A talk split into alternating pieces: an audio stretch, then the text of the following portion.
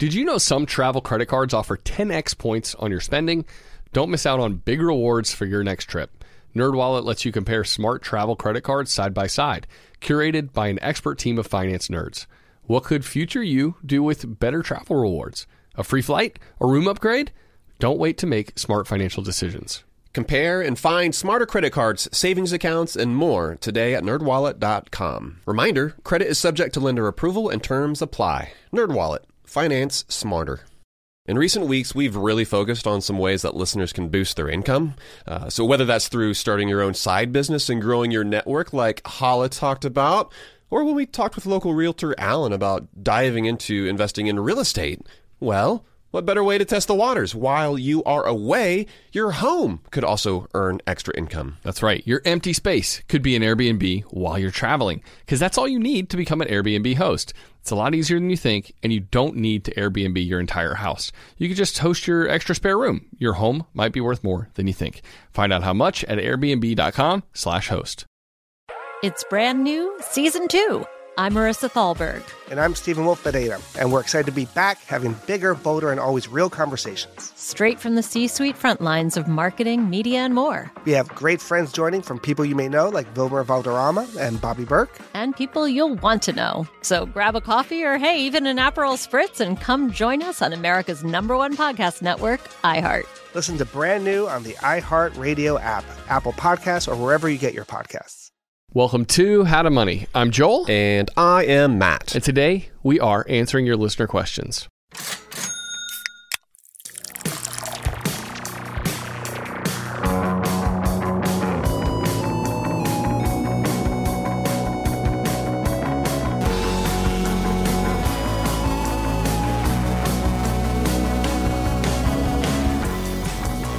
That's right, buddy. This is a Listener Questions Monday episode that we've got lined up for you. We hope everybody out there had a wonderful weekend, but uh, we've got five awesome questions to get to. Uh, listener is wondering if the work provided life insurance that uh, that her and her husband receive, if that's going to be enough. Ooh. We're going to talk about that. Another listener is he's got a 401k true up option. That's something that is offered, but he wants to know if this actually means that he's not leaving money on the table. Not tune up, but true up. True up. We'll get into. Did I say true up? no, no, up? you said true up. Okay, I know people up. might hear that and they're like, I don't even know what that is. We'll yeah. talk about that. And then another listener, she is selling her house, or she wants to, and she's wondering if she should go the uh, take the iBuyer route. So we've got that question, plus a couple others on today's episode. All right, before we get to that, Matt, I wanted to quickly mention: Have you heard of EU two six one. It's a, a, law in the Is European that the new uh, COVID variant? That's what it sounds like. no, although I can see why you say that. No, but there's BA two point six one. But so this is a a law in Europe that basically says that you get paid if a flight is delayed or canceled. Oh, okay. And by a certain by a certain amount of time. So there's different rules it's, about. It's got that Euro European feel to it. EU. Yeah. Okay. Yeah. yeah, yeah exactly. And so um, th- there were a couple people in my life recently who mentioned flight cancellations on a trip to or from Europe or uh, at least a substantial delay. And I was like, hey, you might want to check this out and file a claim with the airline because you might be entitled to compensation. And, and you're like, oh, yeah, what, 20, 30 bucks? And it's like, no, no, no, no, hundreds and hundreds and hundreds of dollars. Nice, so, yeah. Um, this is one of those things that a lot of people don't know about. And by the way, the, the statute of limitations is like years long for some of these. So if you're like, man, two oh, years back, I got screwed on this flight, and it doesn't even have to be in inter-European flight. It can be a flight to and from. Yeah, exactly. So nice. look at the details. So if you fancy like that, like all of Joel's friends are, right. uh, make sure to jet to setting for Paris and all the likes, right? But folks are just talking about bicycling from point A to point B to, to the grocery store. Right. We'll put we'll put a link to an article that tells like helps you understand how to get compensation for EU two six one if you had a substantial delay or a cancellation. But it's kind of cool. Like my sister did this um, a few years ago. She oh, actually nice. got paid more in the compensation than the flight cost her because she got such a dirt cheap deal. Okay. So it's yeah, it's pretty sweet. They, they pay actual replacement cost, not depreciated cost of, right. of that ticket. And we've talked about how these are there are similar benefits that credit cards offer, but of course you have to a know about that and have used the right credit card, or and b even have the credit card. Uh, so this kind of sidesteps all of that. Or it does not come down to, to payment. It's even if the, you, the even, European law. Even if you did, you could double dip essentially, and, and Ooh, that's the with the credit question. card and EU two six one. Yeah, because they're separate. It yeah, it makes uh, makes makes sense that you should be able to. That is one of those things Ooh, where interesting. it, it would not be uh, cheap. I think it'd be frugal to, to take advantage of the, the credit card benefit, the trip cancellation insurance, but also under your your legal right um, as a someone taking a trip to or from Europe, like get the money. Oh, and by the way, Matt, I don't think we've mentioned this yet. We're gonna have a listener hang here in Atlanta in our Yeah, boy. home city this coming Friday. we So- teased to it. Was it last week or a couple weeks ago? Yeah. but It's this is- official. this is the official announcement. Yeah. So if you live locally and you want to um, see our ugly mugs, drink beer together, please come out to Inner Voice Brewing. We'll be there from 4 to 8 p.m. Let's incentivize folks as well. Let's we'll, we'll have a few pairs of our How to Money socks on hand. Sure. Yeah. Might even buy you a beer. We'll see. Uh, but yeah, we hope to see you there at Inner Voice. How to Money Hang, meet your fellow listener this Friday from 4 to 8. All right, let's uh, introduce the beer that you and I are going to enjoy today. This is a brew by Common Space. It's called Chubby Unicorn, and uh, we will give our thoughts on this guava milkshake IPA at the end of the episode. That's right. Uh, but let's get to the subject at hand, Matt. We're answering listener questions. We got a, a good slate of them today on the show. And if you have a question, we would love to hear from you. It takes uh, all of three minutes to think up your question, to talk it into your phone, into that voice memo app, and then to send it our way. You can find the specific instructions for how to do that at howtomoney.com slash ask. Can't wait to hear from you. And this listener wants to know whether or not they should sell their home to an entity instead of a human. Hello, my name is Rosemary, and I currently live in Central Texas. We are moving due to my husband's job. After much deliberation, and against common wisdom, we have decided to sell our home, which we have only owned for two years. What are the pros and cons of selling your home to an iBuyer, such as Opendoor, versus going through a traditional real estate agency? When might you choose one option over the other? Thank you. All right, let's kick this thing off. Rosemary, thank you so much for your question. And by the way, congrats on the new new job there for your husband. I hope it's a, just a, a fantastic opportunity as well as a, a promotion, right? Hopefully you are y'all are earning more. But I'm also hoping too that you get to move somewhere great. Right. yeah. Uh, I mean, Texas is great, but Texas is great. I mean, if you were knows if you were wanting to move to. on from Texas, where would you hope to be going? I don't know. I mean, Atlanta, Georgia, baby. yeah, I mean, probably right. The water's just fine. It's pretty great here. here. But uh, you're you're talking about selling your house, and lucky for you, even after own, owning uh, that house for just a couple years. It's likely that you're still going to come out ahead, right? In a, a normal time period, that could really come back and kind of bite you. But just given the lack of supply, given the soaring prices that we've seen since you made that purchase, I'm pretty sure that you're probably still going to be doing okay. Yeah. Obviously, it comes down to your, your personal situation here, but at least it's not like, let's say it was what, 06, 07 that you made the purchase. And then if you're looking to sell two years after that, that would put you in a pretty painful position. It'd be called taking a bath, right? For Oh, sure. yeah. And so, yeah, definitely fortunate for Rosemary that even despite despite those transaction costs that are so heavy i- involved in buying and selling and taking out a mortgage and all that stuff, it would typically mean that you would lose money over such a short-term ownership cycle. But that's not going to happen to you, Rosemary.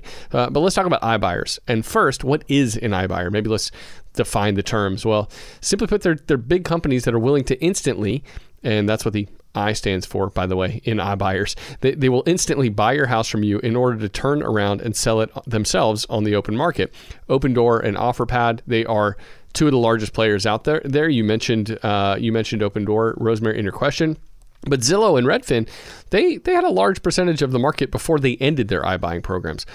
And basically, they had a, a, tough time buying homes at scale, right? And during the pandemic, when there was a lot of money sloshing around, they were overpaying for houses. They literally bought high and sold low, which is the exact opposite of what you want to do, really, with any investment, right? And so since then, iBuying has kind of wised up. It, so you're really you're much less inclined to get an amazing offer today. Two three years ago, you might have seen Zillow give you more money than uh, you would have gotten if you put it on the open market. But now Purely because of the novelty of it, because Sure. it was a new thing, it hadn't necessarily been proven. They were still trying to figure things out. They're trying to establish market share, and so they're like, "Hey, cool." Uh, And they, I guess, they didn't really, they hadn't done their due diligence. They hadn't figured out what it took to buy and sell homes effectively without losing money. And then they realized, wait a second, it's actually gonna be really hard to pull this It's a lot. Yeah, there's a lot of factors that go into account. You know, like how do you account for the incessant barking dog that's Right. next door if you if you're just looking at pictures, uh, which is a, how a lot of the iBuyers do it. It's a, oftentimes sight unseen. Mm-hmm. But the future of the just iBuying industry is uncertain. It, it seems like that they're kind of building the plane while they're flying it. I, I really like the idea of iBuyers, but the reality just has played out a little differently. It, sounds really good, but the end result isn't necessarily awesome. Uh, and that's largely because they are acting as another middleman who's looking to get paid. So that means that the offer that you're likely going to receive, it's going to be typically lower than what you would get with a traditional listing. Uh, they are looking for their piece of the pie. They're looking for their cut. Uh, some folks might think that selling via an iBuyer is actually going to reduce fees, which is going to make maybe make the offer more competitive. In reality, like why not go digital? Right. That is not the case because the fees can be similar, if not more. Than the fees that a typical realtor would charge. And so, why would you go with an option where you're essentially going to get hit with the same fees, but with us with an inferior service, right? Mm-hmm. Like with at least with a realtor, you've got somebody like a real person. It's, it feels like a customized, bespoke, tailored care that you're receiving. But with iBuyer, man, that seems like the path to take if you're not looking for service, right? Uh-huh. Like I mean, just iBuyer, even in the name itself, like it makes me think of iRobot or whatever the movie, and it's you know robots and stuff. Well, you said service, but most people when they're looking service happening there. to sell via an iBuyer, they're not looking for service. They're looking That's to sell it immediately, right? They don't care about like whether someone's going to hold their hand and walk them through the details and and help them get their house in order so they can get top dollar. They want to be done. They want the transaction over, completed. They want their cash, right? And so that is what iBuyers do well. They are the the convenience play, the convenience pick. Um, but we're talking too. One of the other big downsides of using an iBuyer is that you're you're asking one single entity to make an offer for your house. You're skipping the open market, right, and the competition that's generated when a home is publicly listed. When it's put on the MLS, that's when uh, everybody and their sister sees your listing on Zillow and says, "Oh, that's a cute one on a cute street. I think I want to go take a look at that."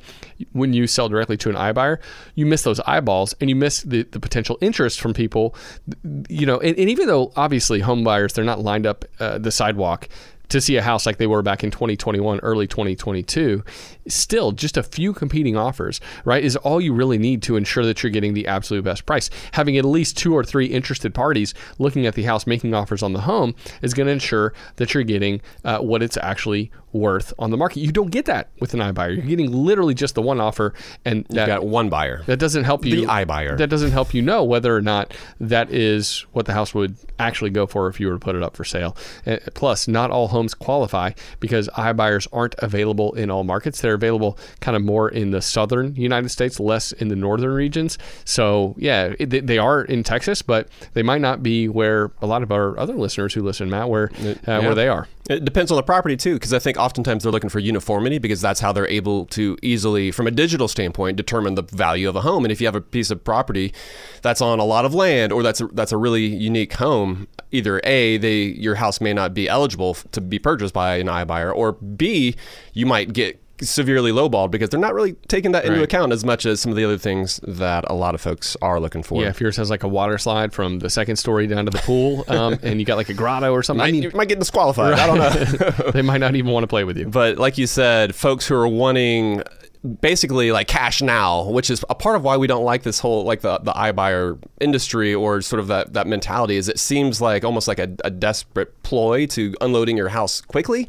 which isn't how you should be approaching selling your home. But yeah, the speed at which you can sell your house, how it's streamlined, that's certainly one of the advantages to going with an iBuyer. But it's also just going to be so much easier, right? Because like maybe some folks actually like they do have the time, right? It's not about how quickly they can do it. They actually have the time, but they just don't want to deal with the hassle of it. They don't want to put up with the headaches of scheduling appointments, of hiding all of their personal stuff so that potential buyers can envision their own stuff uh, there in the house. It's the easy button, uh, but you are paying a price for this convenience. And, you know, we, we hope for your bottom line that you are able to take the time to, to actually do some of these things, to do the legwork. There are meaningful dollars on the line. And we, until the industry gets maybe more competitive or more efficient to where the iBuyers are taking less of a cut, we're not really in favor of going the uh, taking the iBuyer route. Sure. Yeah, I mean, a pawn shop will buy your stuff instantly too, and they're not, gonna, but they're just not going to pay you as much as you could get. Exactly. Typically, if you list it yourself on Facebook Marketplace or if you sell it on eBay, there are all sorts of ways where you can, you know, sell that an asset that you have in, on a shorter, truncated timetable, but typically that means you're going to make less money for it. It does feel like the pawn shop of realtors. Like, like I, I think maybe that's the slight negative connotation. Again, not that this, pawn shops are They serve a purpose. They're a legit business, and the ability to go in there and man, I, I don't have the time. I, I just need to unload some stuff, and in order to have some cash on hand, it serves both parties well. But who stands to make a profit? The person that's there in the middle, and that's Mm-hmm. what iBuyer's looking to do. yeah, I mean, we've all seen Pawn Stars. We know what happens there. Okay. Uh, I actually haven't seen Pawn Stars. oh, really? You've never seen one episode of it? I don't think so. Oh, I mean, I, I understand the premise. though. Next, you're going to tell me you never saw one episode of Orange County Choppers or whatever that was. Oh, I know. I definitely did. Okay. yeah, they're always fighting and Yeah. throwing stuff at each other. Those are like two of the most popular reality TV shows of all time. That and like Deadliest Catch, right? Uh, but it, I think in summation, Rosemary, we would say that it can't it can't hurt to get a quote from Opendoor from OfferPad to see if they're in the ballpark. But get a quote from both, right? And you, might get a solid offer, you know, with just a few clicks. But hiring an experienced agent who knows the ins and outs of your neighborhood could net you thousands of dollars more, if not tens of thousands of dollars more. And and putting in some of that that work up front, whether it's you know taking out some ugly wallpaper and painting a neutral color, something like that.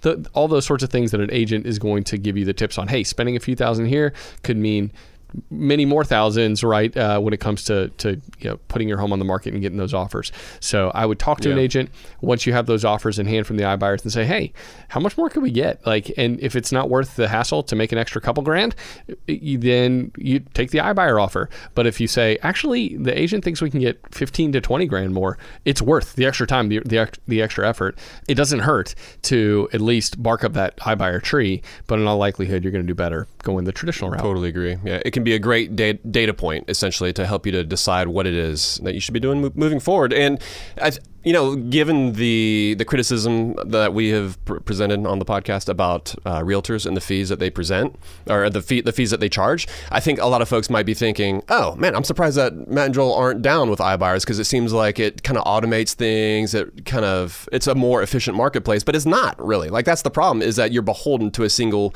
buyer. If it was more like a sophisticated marketplace where buyers are being put directly in touch with sellers and you are able to automate a lot of the stuff there in the middle to where there's not necessarily a middleman a middleman there in the like taking a cut as opposed to just software that's Yeah. kind of running in the background that sounds more attractive to me like I'm more hopeful for that as opposed to just another player that's in between you know you and your money But we're just we're not talking about widgets here. We're not talking about tennis shoes. We're not talking about t-shirts, right? This is a complex market, the market of real estate, and it varies from street to street. And like you said, Matt, could uh, a, a dog barking across the street, a troublesome house that, that that's right next door. Well, that can make all the difference in what you're getting and what buyers see and what they're willing to offer.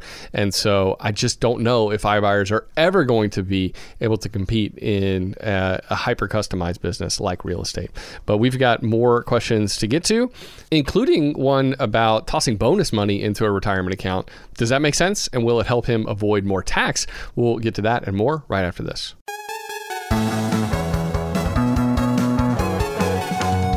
You probably think it's too soon to join AARP, right? Well, let's take a minute to talk about it. Where do you see yourself in 15 years?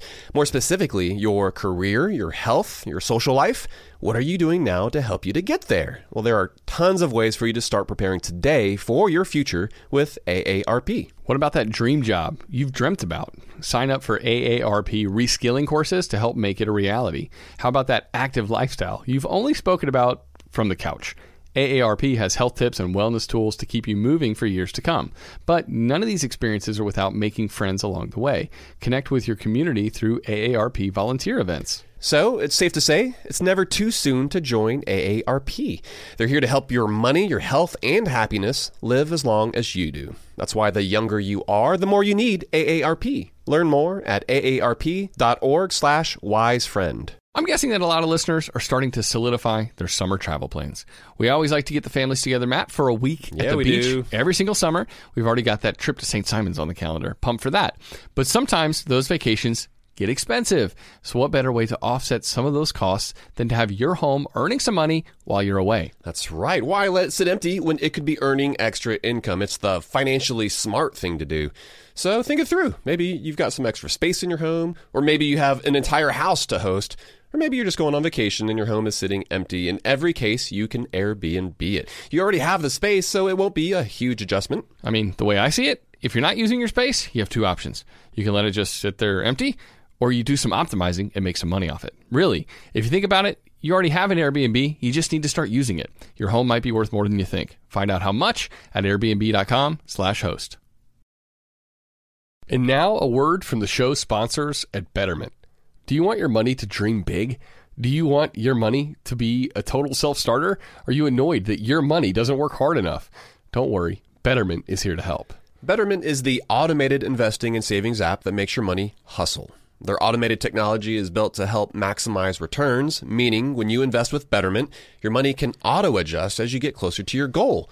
Rebalance if your portfolio gets too far out of line and your dividends are automatically reinvested. That can increase the potential for compound returns. In other words, your money is breaking a sweat while you can be breaking bread. You'll never picture your money the same way again. Betterment, the automated investing and savings app that makes your money hustle. Visit betterment.com to get started. Investing involves risk. Performance is not guaranteed.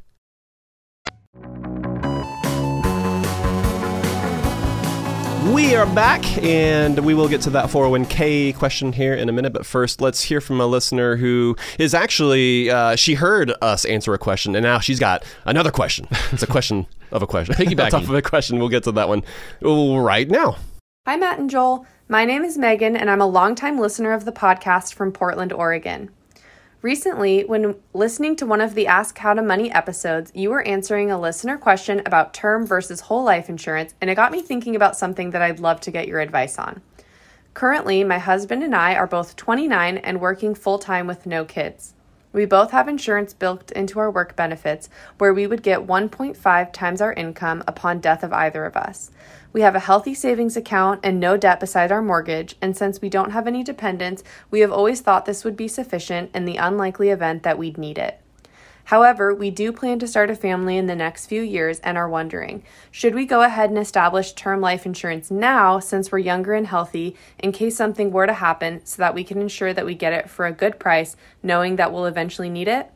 Thanks so much for your thoughts and love listening to the podcast.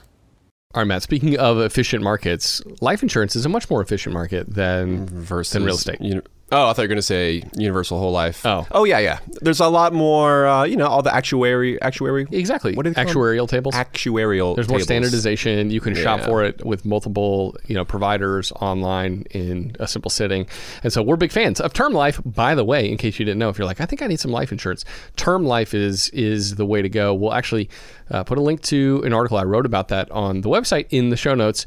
But before we tackle this new term life policy, let's talk about work provided life insurance policies for just a second, because a lot of folks they might be thinking that well, one one and a half times your income, that's plenty, right? If something happens to either of you, and the truth is, it it might be, but it does depend on the specific details, right? It sounds like you've both done a good job thinking through the particulars, which is great. But for others who might be in a similar boat, consider what your debt obligation is as a couple. If one of you dies, would the other be able to continue to pay the mortgage? Let's say you make uh, substantially less. You're a teacher and the other one's a, a software, the other person is a software engineer. That changes the dynamics, right? If it's split 50 50, it's like a kind of a simpler dynamic to to think about. But and I know like there's obviously a lot of emotions involved in this. I, this can can be kind of like a morbid exercise. But would you be able to, to get back to work after a couple weeks, or do you think you need more months to mourn your loss? Sometimes we don't know that, right, until we go through it. So it's it's the kind of thing that's unlikely to happen, but it's it's worth envisioning so that you're properly prepared, so that you you you know feel can feel comfortable that you have enough insurance in the case of that worst event happening. Yeah. And uh, it depends on just some of the different personal finance goals that you might have as well. Because I think when you, like earlier on in your careers, you may not have a ton of expendable additional income where you might say, well, oh, it wouldn't hurt to go ahead and get an additional policy. But if one is being provided for you at work, and if that's enough, then of course, why spend the additional money every single month for a policy that you don't necessarily need? If you've thought through some of these, uh, some of those questions that Joel just and mentioned, that workplace policy, typically it is 1x or 1.5x your income that's given as a free perk. Mm-hmm. Buying more through your workplace plan doesn't typically make more sense because, especially if you're healthy and 29 years old, you're going to be able to get a much better deal shopping the open market. So um, I wouldn't necessarily add to it at work. I would if you do end up believing or realizing that you need more, you're going to want to shop um, on the open market as opposed to you know going through that workplace plan for more. Yeah, but with that being a pol- or a perk that your employer might offer, totally take take advantage of that thing. But oh yeah, get the free stuff. keep in mind though that it's uh, workplace provided, some employer uh, pr- employer provided perk. So once you were to move on from that job, that's that thing's not going to be coming with you, which is the opposite, of course. If you get your own individual term life policy, that's good for you know no matter who it is that you work for. But yeah, important things to think through, and this is lit- and this is coming too from a guy that got term life before we had kids. Like this is something that we did because we kind of thought through some of those some of those different things. And Kate, she was she just has uh, like I guess a lower risk tolerance level, and she was thinking, man, okay. I guess early on it became clear that I was becoming more of the main breadwinner, and we had purchased a home. We hadn't had kids yet, but we did have a house, and it, I think it was about two years after we had that house that we had this had this discussion and she was thinking man i would still love to be able to stay in this house. Were you to die i don't know if i would be able to, be able to afford the mortgage. And so that's literally something that we went ahead and did. Uh, that was like a solid two years i think before we even had kids. And so for us it was more of a peace of mind a way to mitigate risk even though it was going to be highly unlikely that that was going to happen. But every young couple who doesn't have kids in their 20s or whatever is going to have different things to think through, right? They might Yeah. not own a home, but they might live Exactly. They might live Yep. in an airstream and say, "Listen, our costs are really low, and so the 1x is plenty, right? That's that's more than enough." Yeah, Um, or, or maybe you've got fa- like a ton, a, a ton of family Yep. that are fairly well off, and they've got basements and additional rooms or wings of the house that you can live in. Oh, these are all things to consider uh, as you are trying to trying to decide if you should go ahead and go out on your own and kind of get your own policy. But that being said, like you, you don't need to be in a rush to go out there and secure your own term life policy. Like this is something that I would maybe put on your like medium term financial to-do list but not something that needs to happen right away because you're asking about getting a policy early on while you're young before it gets really expensive. Well, premiums they go up over time as you get older, yes, but they don't adjust a ton at all from your 20s to your 30s. You might end up literally paying just a few extra dollars every single month.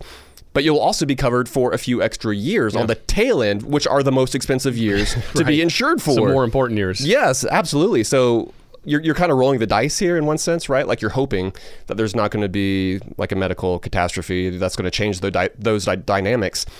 But I think it's totally fine to wait two or three more years, even waiting b- until you have kids before getting out there and getting your own additional policy. Like literally, it depends where, where you look it up. But I saw one table and it showed that between the uh, ages 25 and 35, you are literally only paying two dollars more. Yeah. two dollars, twenty four dollars a year by waiting a decade, a decade of not paying for uh, paying annual premiums on a policy that you are, you know, unlikely going to need. Especially in these early years when you're like, I'm just trying to max out a Roth IRA, or Yes. I'm just trying Yep. to get the match on my 401k. You could maybe cut back from your investing to have more insurance. But th- these are the kind of hard decisions that people in their 20s have to make. I still remember, Matt, people uh, being told by really smart people, hey, you need more term life insurance. And I was like, but I. I'm just trying to become, you know, financially independent, and I, I feel like I need to sock more money into investments, and that yeah, I get the value in that insurance, but I think I can wait a couple more years, and Yeah. and, and so that might be the case here too. Possible to overinsure. You don't want to. You don't want to overdo it to where it's keeping you from achieving some of those other things that you're getting after. Right. So those are the trade-offs. Like everything comes with a trade-off, right? Like that's that's the the reality behind everything in personal finance. And so in a couple of years, you'll probably want to grab a 30-year term policy, Megan. But shop around, like when you get to that point. Policygenius is one of our favorite spots to get quotes. Costco members should also get get quotes there too. And the reason you only need a policy, by the way, for three decades instead of for life, instead of getting like a whole life policy, is because we're hoping that the need for life insurance is going to evaporate by the time the kids that you're planning on having, the theoretical kids, uh, by the time they're grown, right? And and you, that you've been saving and investing for such a long stretch that at that point in time you don't need the coverage. You you could pay a bunch more. You can get life insurance for the rest of your years, but you'd be better off with the term policy and the much smaller premiums that accompany it, which would allow you to funnel even more money towards better financial goals like investing even more. It's a it's a virtuous cycle. Uh, Yeah. and like Yeah. said, as far as like your kids being out of the house, like that gives you a solid twelve years years to have like multiple fa- failures to launch in order for those to get for those kids to get out of there before uh, you know obviously they're, they're they're no longer dependent on you. Yeah, so really, it's it's not like an easy slam dunk decision. But if you think through all those things and you say, wait a second, kind of like Matt and Kate, I feel like we need a little bit extra coverage, and really, it's not that expensive. We're meeting all of our other our other financial goals anyway, so let's go ahead and make the purchase. It's really only going to be nineteen dollars a month or something like that. But then again, you might say, no, no, that would keep us from being able to achieve this, this, and this, and so actually, we're going to hold off for a couple more years. I think you could really make uh, a pretty good argument either way. Yeah, but bottom line, know that it does not get significantly more expensive, hardly at all. Like really, it really starts ticking up once you hit forty. But uh, hey, let's get to our next question. This is from a listener who, bottom line, is wanting to make sure that he's not leaving money, uh, retirement dollars, on the table at the end of the year via his 401k. Let's hear it. Hi, Matt and Joel. My name is Gavin, and I'm from Layton, Utah. I am a recent newcomer to the How to Money family, and I've been listening for about a month now, and I love the simplicity that you guys bring to the complex world of finances. I am 34 years old and have four children, and I work in a sales role for a construction company. For my role, I qualify for an annual bonus. We are paid weekly, and the company offers a 401k match. In order to maximize my weekly take-home pay for day-to-day expenses, I've been making no contributions to my 401k weekly, but will calculate to take enough out of my bonus to make sure that for the year I've contributed enough of a percentage to get the match. Also, I did confirm that my company does a true up. An extra benefit that I've seen to do this is that because I'm contributing to my 401k and the funds come out pre-tax, my taxable amount, which being a bonus is taxed at a higher percent, is less. So I'm saving a good amount on my bonus taxes by doing this. My question is, by only contributing one time per year, am I losing the long-term benefits of compounding interest in my 401k? Thank you guys. Have a great day. Matt, I love that Gavin said the How to Money family. Honestly, It, like it is like a family, isn't it? I, I feel that we, in our Facebook group, we've got ten thousand seven hundred members, something like that now, and people are always addressing each other in these like terms of affection, which is so sweet. And I, Did, does everybody refer to each other as brother and sister? yeah, that might get a little creepy, right? But maybe not quite to that This extent. place is kind of weird. Right, exactly. No, but it really is like it's this community we're trying to build of people who are like-minded and you want to see other people achieve success too. So I think of it in some ways as a family, and I don't know, maybe you're the godfather of it. but What does that make you? um, I God- godmother? maybe Fairy godmother? Yeah, we'll say that. All right. We'll go with that. Uh, but uh, Gavin, I'm glad to have you around, man. Thanks for uh, listening to the podcast, and congrats on getting the full match on the the 401k. Even though you've got four kiddos at home, Matt, that's like a a bigger hurdle to jump over. Yeah, it is. Maximizing those retirement accounts. Speaking from personal experience, welcome to the, the Four Kids Club. Right. Gavin. when you got that It's many, not easy. He's the mama bird, right? Like, or daddy bird. He's got those mouths to feed. It's not easy. And so I- I'm glad that you've confirmed that your company does a true up. By the way, not every plan offers this, and so that can come back to bite you if, let's say, you don't contribute for a few paycheck cycles, but you're trying to invest money in bigger chunks later in the year in order to try to get that full match. Well if your employer's plan goes the true up path at the end of the year, like Gavin's does, you'll be fine, right? You, you receive the full matching dollars you otherwise would have received if you had invested uh, like normal, like clockwork along the way. But if your employer does not offer the the, uh, the ability to true up, you will have missed out on some of those free matching dollars. So this is just an important detail to to make sure that you're aware of with your employer if you're not uh, committing money to your 401k regularly throughout the year. Yeah, and, and basically the, the reason that the true up is necessary is employers basically are lazy. and so oftentimes the way the the match is calculated is they base it on your annual salary. And so at the beginning of the year they say, okay, if we provide a 6% match based on your salary, this is how much we would contribute. This is how much we're going to match every single paycheck. But if there are some gaps, and I totally get it, Gavin, if you're kind of like, I'm not totally sure if we're how aggressively we're going to invest this year. I got four mouths to feed. You, there might be times when you're just like, all right, things are looking kind of tight, so you skip out on few, some of those contributions. But basically, when you contribute to your 401k, it acts as a trigger for your employer to com- to to match with their matching contribution. And so, what that means is that if you invest at the end of the year with a lump sum and you don't have that true up, if let's say you just invest over three paychecks uh, towards the end of the year well, you're only you're only going to get that match on those three paychecks, and the whole rest of the year, you're missing out. And so, what's actually interesting is that this works both ways too. Let's say you are a very aggressive investor, and you're like, oh, I want to. I want to get uh, I want to get invested as soon as possible, and so you invest. Let's just say the first three months of the year. Well, You're literally putting like 90% of your paycheck aside to hit the limit. yeah, exactly. And were you to do that, then each one of those paychecks, you would get the match that was calculated there for each paycheck, divided out like over the entire year. But once you stop contributing to your 401k because you've hit your maximum contribution limit, well, your employer, again, it's not going to be triggered. And so they're not going to be matching it with dollars because they aren't calculating it on a per pay cycle basis. Yeah. Some employers do that. It's just, it's more work. And I understand it from a, from a, it's a pain in the butt for them to ca- basically calculate how much you're de- deciding to contribute for that pay cycle to your 401k. But from an employee standpoint, that would be the easiest route because then you literally they're matching dollar, you know, they're matching how based on however much that you're putting aside. Yeah. But unfortunately, that's just not how the majority of employers do it. Yeah, so you, you just have to know before you kind of figure out how what like what your contribution cycle is going to look like.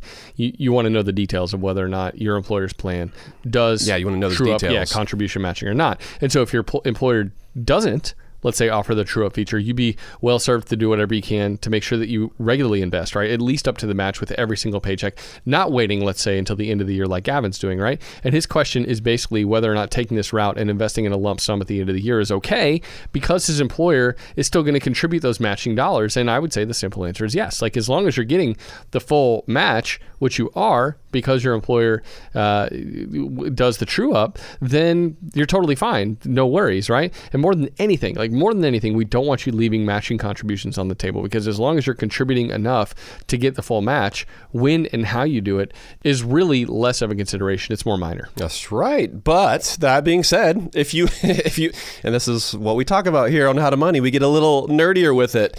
Uh, if you really want to optimize those dollars that you're waiting to invest until uh, December, towards the end of the year. Well, they obviously won't be invested in the market quite as long. And since the stock market goes up essentially three of every four years, you're actually going to be investing at a less than opportune time. Uh, the reality is that the sooner that you can get your dollars invested, the sooner you can get your dollars into uh, your 401k, the better off you're going to be because that gives those dollars more time to experience the magic of compounding returns. And it may be more or less on a given year, but year after year, again, we're talking about compounding here. It's not just the fact that it happens once. It we're talking about the fact that it, it just snowballs. Right. It builds upon itself. 25% of the time you're going to come out ahead like in 2022 if you waited till december you're like woohoo like I, I actually i actually made out like a bandit by waiting but most of the time that's not going to be the case Exactly. So that would mean th- then you know rather than waiting to invest at the end of the year, investing regularly with every paycheck that would be a better pick. Uh, but if you want to get really nerdy with it, the superior option is going to be to invest invest as aggressively as possible and as early in the year as possible. But again, you know, we're talking about optimization here. We're not really talking about what's right or wrong. But either way, if by waiting to invest either at the squeeze it in at the beginning or if you squeeze it in at the end of the year, either way, Gavin, for you, you're going to be made whole and you're not leaving any dollars uh, on the table. yeah, we're not trying to put pressure on you because again, you've got four mouths to feed, so Yep. it's not like, hey, start max it out in January, right? I mean, but this is something worth noting that by delaying, you're not optimizing to the fullest extent that you could. Yep. Uh, By the way, you mentioned a common misconception, Gavin, that I wanted to clear up, which is that bonuses are taxed at higher tax rates, which is actually not true. It, it kind of feels like it because more tax is withheld from bonus dollars that are paid out. Typically, we're talking about a flat 22% that the employer holds back um, in, in taxes when they pay out a bonus. Not to mention Social Security, state taxes, Medicare. So it can feel like, wait, I just got a $10,000 bonus why is it like 55 hundo in my account? Like i don't understand. I mean everything gets sorted out though when you file your taxes. And so if your effective tax rate is lower than 22% that's going to shake out in the form of a tax refund for you when you file your taxes in the spring. And so bonuses are awesome and hopefully you're even more excited to get yours this year knowing that it's not actually taxed at a higher rate. Matt i hear that from people all the time. They're like oh my It's a misconception. love getting a bonus, but man, the taxes suck on it, and it it feels like it, but you're gonna probably come out ahead when you file your taxes. You're going to get some money back. Yeah, I mean, it, it kind of comes back again to just some of the the most common paths that employers take, which is when they when they apply the standard 22% tax rate on bonuses earned like that. It's the potentially easiest path for them to take, but it isn't the most optimized for you for your own personal finances. Similar to uh, the the true up method or the Yeah. true up option. The fact that that's there, it's to be able to uh, to make up for the fact that they're not doing things perfectly optimized. Which, if we lived in a perfect world, of course, everything would be perfectly optimized. But employers got other things to worry about. But uh, Gavin, we think that you're going to be set. We appreciate you listening to the podcast. Joel, we've got two additional questions that we're going to get to. And speaking of podcasts, we're going to get a little meta with it. We're going to talk about the medium of podcasting itself, plus one other right after the break.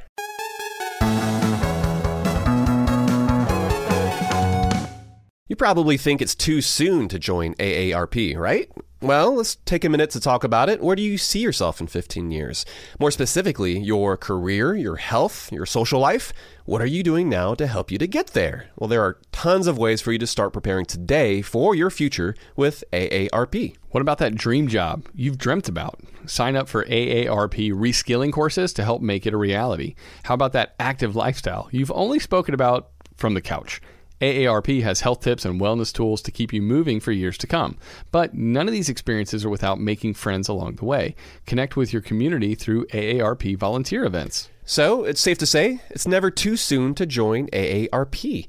They're here to help your money, your health, and happiness live as long as you do. That's why the younger you are, the more you need AARP. Learn more at aarp.org slash wisefriend. I'm guessing that a lot of listeners are starting to solidify their summer travel plans.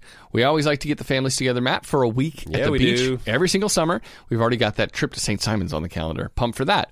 But sometimes those vacations get expensive. So what better way to offset some of those costs than to have your home earning some money while you're away? That's right. Why let it sit empty when it could be earning extra income? It's the financially smart thing to do.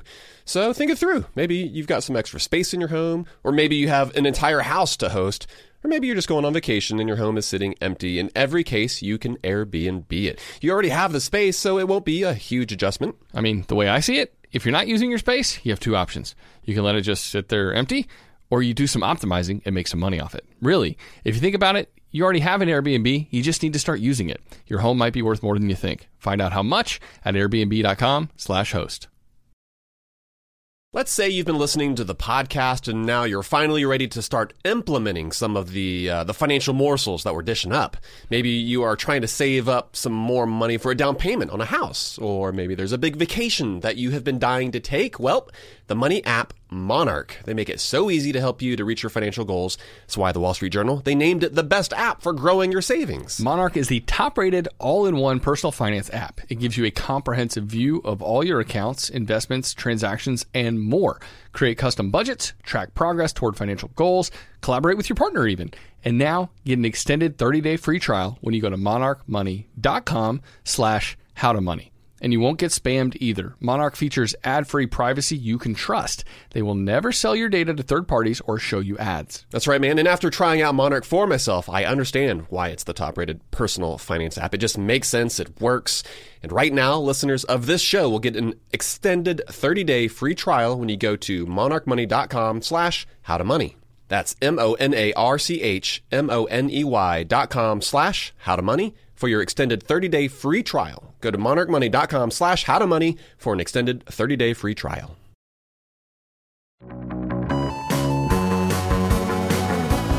All right, Matt. In just a second, we're going to help a listener out who has been crushing it with his own podcast, creating great content for a lot of years. But how does he scale? We'll get to that one in just a sec. But let's first get to a question from a listener who's wondering if he should build a new house and then rent it out. Hey guys, this is Keith from the Oregon Coast calling in again. I'm curious what your guys' thoughts are on the build to rent option as far as real estate investing. I have several just bare ground properties that are paid off, utilities are in, ready to build on. And I'm also a builder, so I guess I'm able to build brand new houses and then just rent them out as opposed to like a spec house where you sell them So yeah, I'm, I'm just, I, I don't hear a lot about this option, but it seems like it could be pretty good long term. Alternatively, I could just take the money I would use to do that. I'd probably get it from pulling a HELOC out of my house and put a down payment on a duplex or quad or something. So yeah, I don't know. What, what's your guys' thoughts on this? Well, Matt, at least this time Keith's got a question that isn't like peering into my soul, right? the, the counseling, relational. Yeah, his wife is like picking him apart after after going to counseling, So, uh, Keith just like your wife is At some point, doing Keith, to you. Keith and I need to commiserate on the on, on the Oregon coast over beers about the you know how difficult it is to be to be married to or to be uh, in a relationship with a therapist And I'm going to invite myself not to sit in on y'all's conversation, but to drink beer and to go hiking and laugh But- at us. But Keith, we really like your question because normally we would be a little more cautious of this approach, right? Building something from scratch and, you know, with this long kind of drawn out plan in order to have an investment property. Uh, but you specifically check a bunch of boxes. You own the land, so check. Uh, the utilities are already in the ground. That's another check. That's awesome. like the opposite of like when people are trying to sell you lakefront property. I know. and it's like, oh, for ten grand you can get this lakefront spot. here's uh, somebody we know that will provide septic and yeah. Yeah. all that. But Keith is also the builder, and I think if any of those details were different, our advice would. Pro- like likely be different as well. Like if Joe Schmo was asking about just buying random dirt in a far off location, like no, Like a country song. that is that would be our advice. We'd say, yeah, probably not. But it sounds like you know Keith. He's got the know-how and he's got the ability, I think, to to pull this off. Uh, it makes me think that we Joel, we- we've got a friend, and maybe this is like 10, 12, 13 years ago, something like that. He uh, in town purchased a plot of land, and the goal for him was to build his house on that property. Uh, but unfortunately, it The, didn't the American dream. it did not work out for him. Whether I think it was a combination of maybe not having done quite as much due diligence, but also I think maybe some slight dishonesty on the part of the seller. But bottom line, it like was basically FEMA flood maps made it unbuildable. he could not build there, and I don't. I think he ended like he might still own the piece of property, or maybe he donated it. I'm not, I think he had to donate it for tax. That was like the best way. He still lost money, much less the A lot of money. and the and the sorrow. I think he ended up, it was ended, ended up being like thirty thousand dollars maybe that he'd originally originally paid for that. Yeah. So Keith, for you, we think this could be an excellent route and an excellent path to take. For everybody else out there, uh, listen to why we think Keith is well suited to do this because Right. he, he truly is. He is, yeah, you're right. A lot of other people who would say, "I want to buy some land and I want to build on it." There, well, there's just a lot you need to consider before you go that route, and utilities are, are definitely one consideration. But but this is kind of like Keith's superpower here, right? He'd likely be able to build this house for far less than what someone else in the area would Mm-hmm. pay for a new home, given the connections that you have and the sweat equity that you would likely be able to put in. Keith, It means like maybe you're doing the tiling, right? Maybe you're even uh, installing some of the electrical. I don't know, but those factors are critical when you're trying to figure out if this is a sound decision because the cost of building has gone up substantially, but so have rents and home values. And so, as long as the numbers make sense for you and you're not taking on crazy high interest debt to pull this off, it seems like a sound decision to us. And, and it also makes me think, Matt, he mentioned buying a duplex or a triplex. Well, Keith, what if when you build this house, the hybrid approach. you build a duplex or a triplex, but you build a nice one. That's I had a neighbor across the street back when we lived in town as well, and he built a really nice duplex. He lived in one half and he rented out the other. He eventually moved away from that uh, from that part of town. He lives elsewhere now, and he rents out both. And this has been like a moneymaker for him, hand over fist for a whole lot of years. So if you build a nice duplex, I think maybe that is the best of both worlds. That's right. Also, before we keep talking about real estate, Keith, he didn't mention any of his specifics, but this is also assuming that Keith that you are already maxing out your retirement accounts, which are going to be the easy button when it comes to growing your net worth. Uh, but just because it's easy, like that doesn't mean that investing in the overall market that that is an inferior option and because in many ways it's actually going to be the superior option, right? Like you're going to be more diversified. Uh, it can be fully automated. You don't have to worry about managing the properties.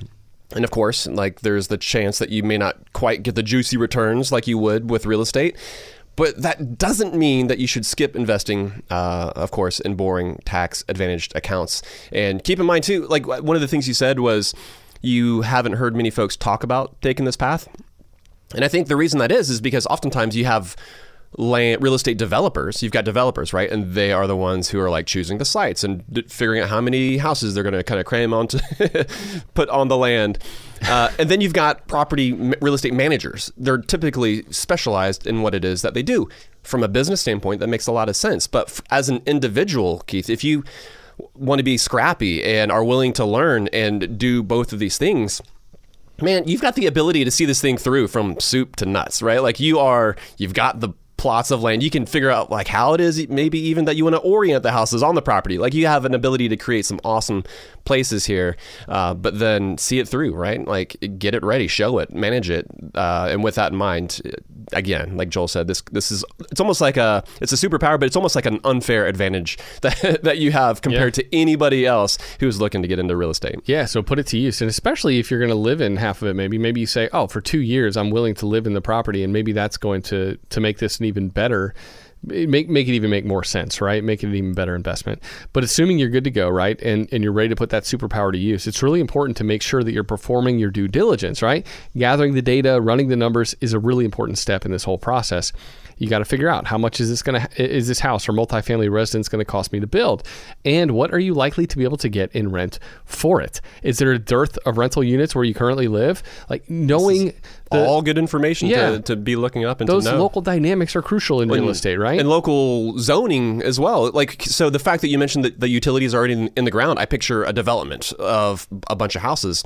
And maybe zoning may not allow for multifamily, or maybe there's an HOA that keeps you from being able to rent that out. These are obviously all things that you want to make sure that you have a good grasp on. Yeah, yeah, and I love that he's thinking long term. By the way, I think it's really important because you, you got to know the local dynamics, but you also got to say, all right, well, how long am I willing to hold on to this? And it sounds like Keith is willing to make this decision and build this house and and manage it as a rental for years and years to come. And so, if the numbers make sense from the get go, the longer your ownership timeline, the better it's going to perform for you over the years. When we had Chad Carson on recently, what did he say?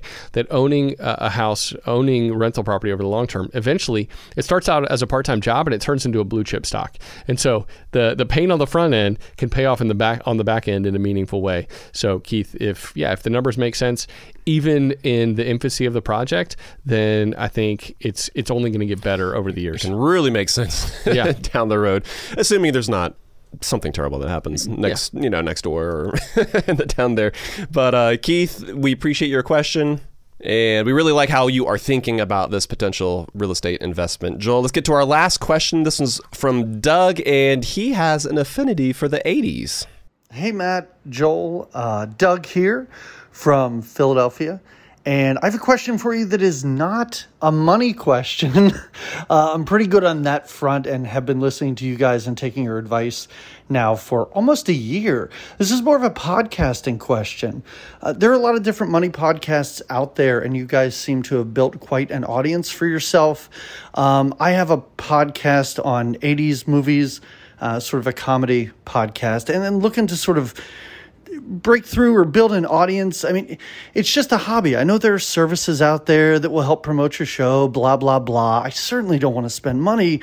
Um, is there any advice that you have? Any, any sort of outlets or, or maybe how you guys got started? It's something that I really haven't heard you guys talk about. And I know that this is not a money question. So if it doesn't make the show, I totally get it. Um, but anyway, thank you so much. Uh, shameless plug. The podcast is Good Times, Great Movies. I don't know. You can cut that out. You don't need to play that if you don't want to. All right. Thanks, guys. I really enjoy the show. Doug, we're not cutting it out. Oh, that totally gets to stay Yeah. for everybody to hear so that they can check out your podcast. People should go listen. I went and listened to a couple episodes, and, and and you know, of course, the one I look for, Matt. What's my favorite '80s movie? I, I don't Alf. I don't know. Is Alf was was he in a movie? Uh, that would actually have been a good pick. I'm, that's a good guess. But no, Bloodsport with Jean Claude Oh, Van. Damme. Yeah, oh, classic. Forest Whitaker. I mean, that that's a classic. That's Wait, great. F- he was like the cop in- trying to hunt down Jean Claude Van Damme. Yeah. Really? Oh yeah, the underground fighting I arena. don't remember that, Dude. I just remember Jean Claude Van Damme doing the splits, and me, Yes. I mean, it was like a cultural phenomenon, right? Like, basically, as a kid, you knew that if you could do the splits like like him. Somehow you'd get just as ripped, and somehow you'd be able to kick everybody's butt. And- it's just science. I managed to never do any of the above things. But yeah, actually, Doug covered Bloodsport in episode 95. So if you're interested Oh, nice. in hearing more about what an epic movie that is, go back and listen to that. We'll link to it in the show notes. But um, yeah, he's blinded at the end, and he's like, yes. Chong Li. Sean, oh, it's so good. Um, but Doug, we're glad you're getting your show off the ground, and he's been at it for like like 200 something episodes. Uh, but you're Nice. he's right. There are a lot of personal finance podcasts, and there are a lot of good ones out there too. We're we're really thankful that How to Money listeners listen to listen to this show and that they trust us. And so I don't know exactly, Matt. I don't know if I could boil it down to like um, how or why uh, people listen to us. These seven steps. Yeah, Right. We're not going to have that per se. hopefully it's because we have a passion uh, for the topic. Hopefully it's because we're decently well versed in it, and hopefully it's because we're trustworthy as well. Yeah, we've resonated with a specific audience, uh, but also we've been consistent, right? Because one of the things, Doug, I'm sure that you've noticed is that the podcasting space is crowded. So you were talking about Europe, Joel, at the beginning of the episode. It's- kind of like Europe in July, which is why you should travel during shoulder season. Uh, but it is totally true that there are basically millions of podcasts out there who are vying for listening time. Uh, but a huge percentage of those podcasts that exist, well, they've only released one single episode, and then another massive chunk have only re- released something like 10 episodes. So with you being in the hundreds, I think consistency clearly isn't a problem. That's like step one, right? Yeah, and, and yeah. There. But I know for us, that was sort of one of the first things that we focused on um, was to be incredibly consistent, not only with making sure that we, we that we did it, but just the same time every week as well, because we wanted to create something regular that listeners were looking forward to. They knew that, like, oh, uh, at the time it was Wednesday. That's when our first episode. When it, when we only had one episode, we would release them on Wednesdays. Yeah. But you want to start building in that regularity, and as you are starting to to build up that that base of listeners. What they used to call it in the world of radio was appointment listening, right? Ooh, okay. It's like, oh, at 608, you know when to tune in. yeah, your favorite host is going to come on and they're going to talk about this or whatever. Like, and, and so that that's kind of what we wanted was, hey, every week you get used to listening and learning, and like you kind of keep doing it because hopefully it's helping you and it's fun. It's a part of your routine. Right, mm-hmm. exactly. And Matt, we also learned a lesson pretty early on when people thought they were turning into a personal finance podcast, and we talked about beer for like ten minutes at the beginning. You remember that? I, I do. Yeah. Well, early, early on, we also called it pour, not poor. Yeah. Like you pour beer, not poor broke. Which is also just a confusing name. Also a tongue twister. So we had to change some of the marketing to appeal to the audience we were looking for as well. But obviously, we're fans of craft beer, and we included it in the show. It's a part of our vibe, but over time, we found more subtle ways to weave it into the show. And so, for instance, asking our guests about their craft beer equivalent that's a great way for it to be baked into the show. But dominating the initial, most important ten minutes of our conversation with beer talk, not so great, especially when people are like looking for money advice and the practical help in that department. So, Sure, yeah. uh, uh, of course, you don't want to neuter your show and remove all personality from it, but finding a way to garner feedback where you're listening to any critiques can help you to refine your pod. Matt, we had uh, an email address specifically dedicated to that, right? It was it was like howtomoney.com slash get better. I don't know Oh, if the, yeah, the URLs. kept like that alive or not, but that was a way people could submit negative feedback and say like, listen, you guys suck on this, or you really need to improve on this, or constructive criticism. I can't believe you said this. It's always helpful. And so we we try to listen from that feedback and make adjustments because um, yeah we're we're learning on the fly too. Yeah, yeah, we are always trying to create a better product at the end of the day. And that being said, like I'm going to take this opportunity. If you have some feedback for us, totally let us know. I, I think we still have that page up. I think forward slash get better or do better. Maybe that was it. But either way, just email us. Email us at howtomoneypod at gmail.com. It goes to both Joel and I, and we always read those emails. But Doug mentioned some of those different services that you can pay to promote your show. Obviously, don't do that because a lot of those are scams. I'm, I'm sure you're aware of that just today i dove into the um, what, what are the message requests in instagram which i only look at like once every quarter basically I'm guessing like 80% of them there's are like th- th- there's so there's like th- something like 30 uh, promotion things where it's just like for $10 you get a thousand or a hundred new you know a hundred new Yeah. follows all of that kind of almost stuff Almost every like friend request I got on LinkedIn is the same thing. Exactly. And you know, your follower count or those downloads, th- you know, they might go up, but that might just be the product of bots. So I wouldn't trust any of those actual you know, the, those requests, those internet scam artists who promise to raise the profile of your show. And I also want to mention that you're probably narrowcasting with the content of your show, right? This isn't a problem though. Given what it is you talk about, given the length of your show, it's just likely, I think, that you're going to have fewer, uh, yet more rabid listeners and fans Yeah. of Good Times. What was it? Great, Good Times, Great Movies. Yeah. So I'm not sure if you're looking to monetize the podcast, but if you are so, g- taking the route of Patreon or buy my coffee, uh, these can be great ways. Like those platforms uh, can help to just turn some of those diehard listeners into some actual money, where you're able to to monet- monetize the show gradually. It doesn't Yeah. have to be this all or nothing kind of thing. I think there are ways for folks to kind of to kind of dabble and kind of start offsetting some costs and maybe maybe eventually you're oh man are we actually generating an income uh, that would of course be an awesome thing I mean, the real way to have the most successful podcast is to pivot into a crime show because that's what people love and listen to the most, and that's what actually Matt and I are going to do starting next week.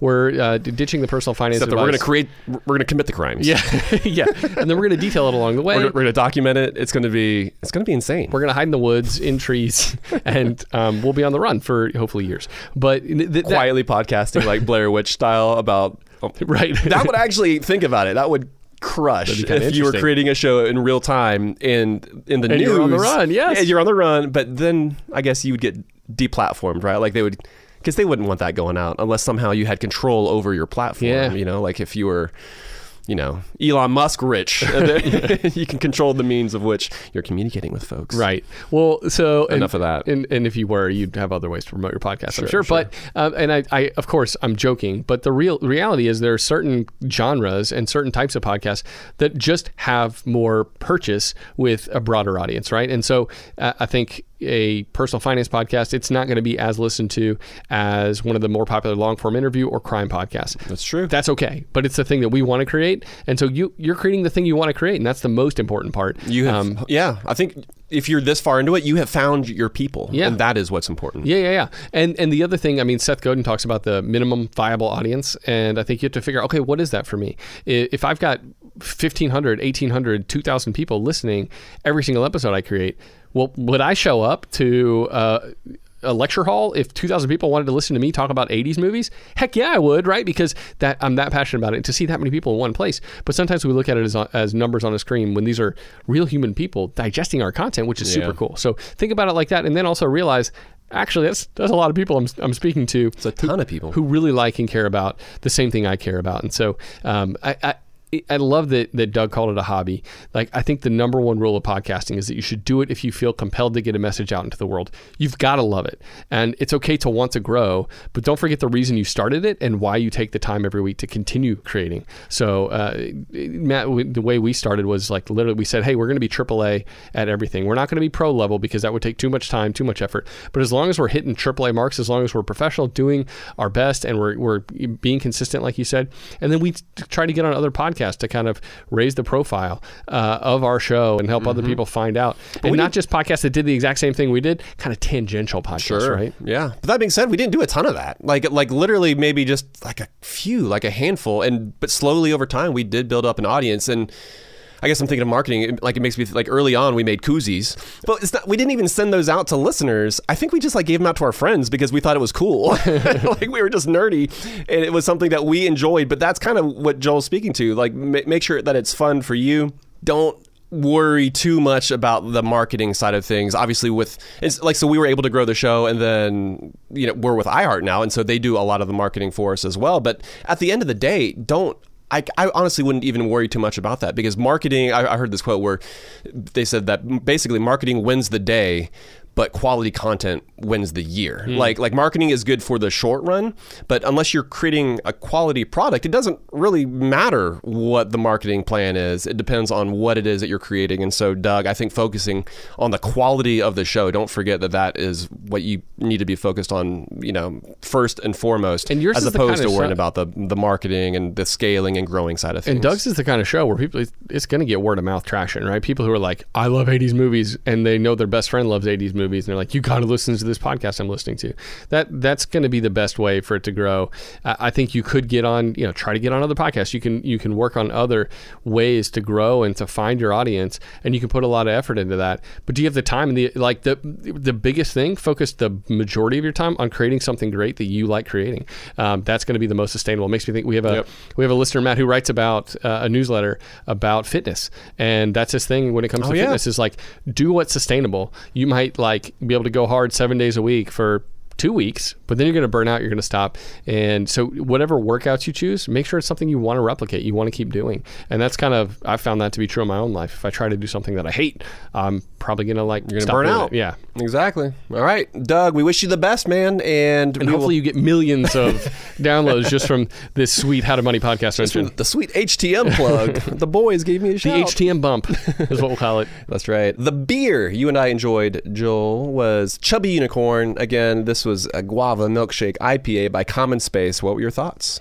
You know, it's funny on the on the can. It says it came with it had guava puree in it, so I expected it to be a little thicker. It wasn't. Um, Oh yeah, it, it was a little sweet, little vanilla smoothie, uh, vanilla smoothness to it, and so I would say um, with with yeah, some of that guava note, but not as much as I expected. Yes, the, so the guava it lent it that like guava passion fruit, like tropical flavors. Mhm. Like it makes me think of like not Skittles, but the tropical Skittles, Yeah. where you know I don't know. It's it's hard to explain kind of that softness that you get with some of the tropical flavors, but we definitely had that going on in conjunction with the fact that I, I assume there was lactose in this, considering it was a milkshake uh, milkshake IPA. But with it being an IPA, that also it wasn't overly sweet because you had the bitterness from the hops. It worked really well.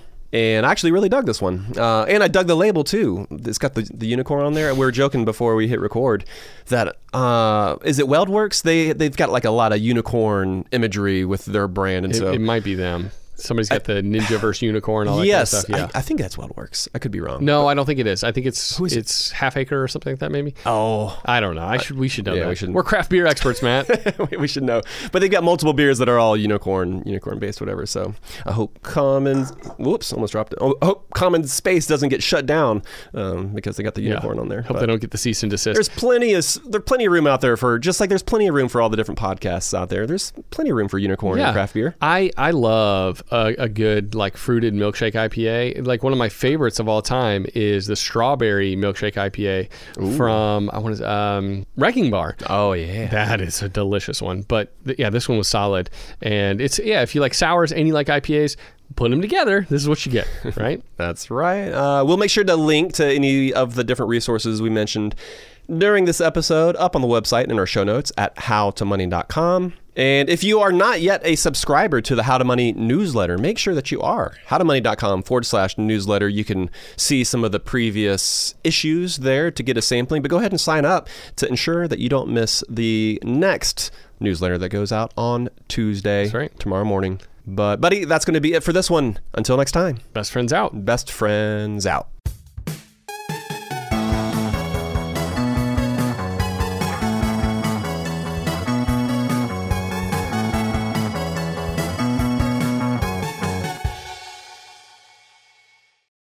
It's brand new, season two. I'm Marisa Thalberg. And I'm Steven Wolfe Pereira, and we're excited to be back having bigger, bolder, and always real conversations. Straight from the C suite front lines of marketing, media, and more. We have great friends joining from people you may know, like Wilmer Valderrama and Bobby Berk. And people you'll want to know. So grab a coffee or, hey, even an Aperol Spritz and come join us on America's number one podcast network, iHeart. Listen to brand new on the iHeart Radio app, Apple Podcasts, or wherever you get your podcasts. I'm Tamika D. Mallory. And it's your boy, Mysonne, the General. And we are your host of TMI. And catch us every Wednesday on the Black Effect Network, breaking down social and civil rights issues, pop culture, and politics in hopes of pushing our culture forward to make the world a better place for generations to come. Listen to TMI on the Black Effect Podcast Network, iHeartRadio app, Apple Podcasts, or wherever you get your podcasts. That's right. The Black Effect presents Family Therapy, and I'm your host, Elliot Connie. Jay is the woman in this dynamic who is currently co parenting two young boys with her former partner, David. David, he is a leader. He just don't want to leave me. But how do you lead a woman? How do you lead in a relationship? Like, what's the blueprint? David, you just asked the most important question. Listen to Family Therapy on the Black Effect Podcast Network, iHeartRadio app, Apple Podcasts, or wherever you get your podcasts.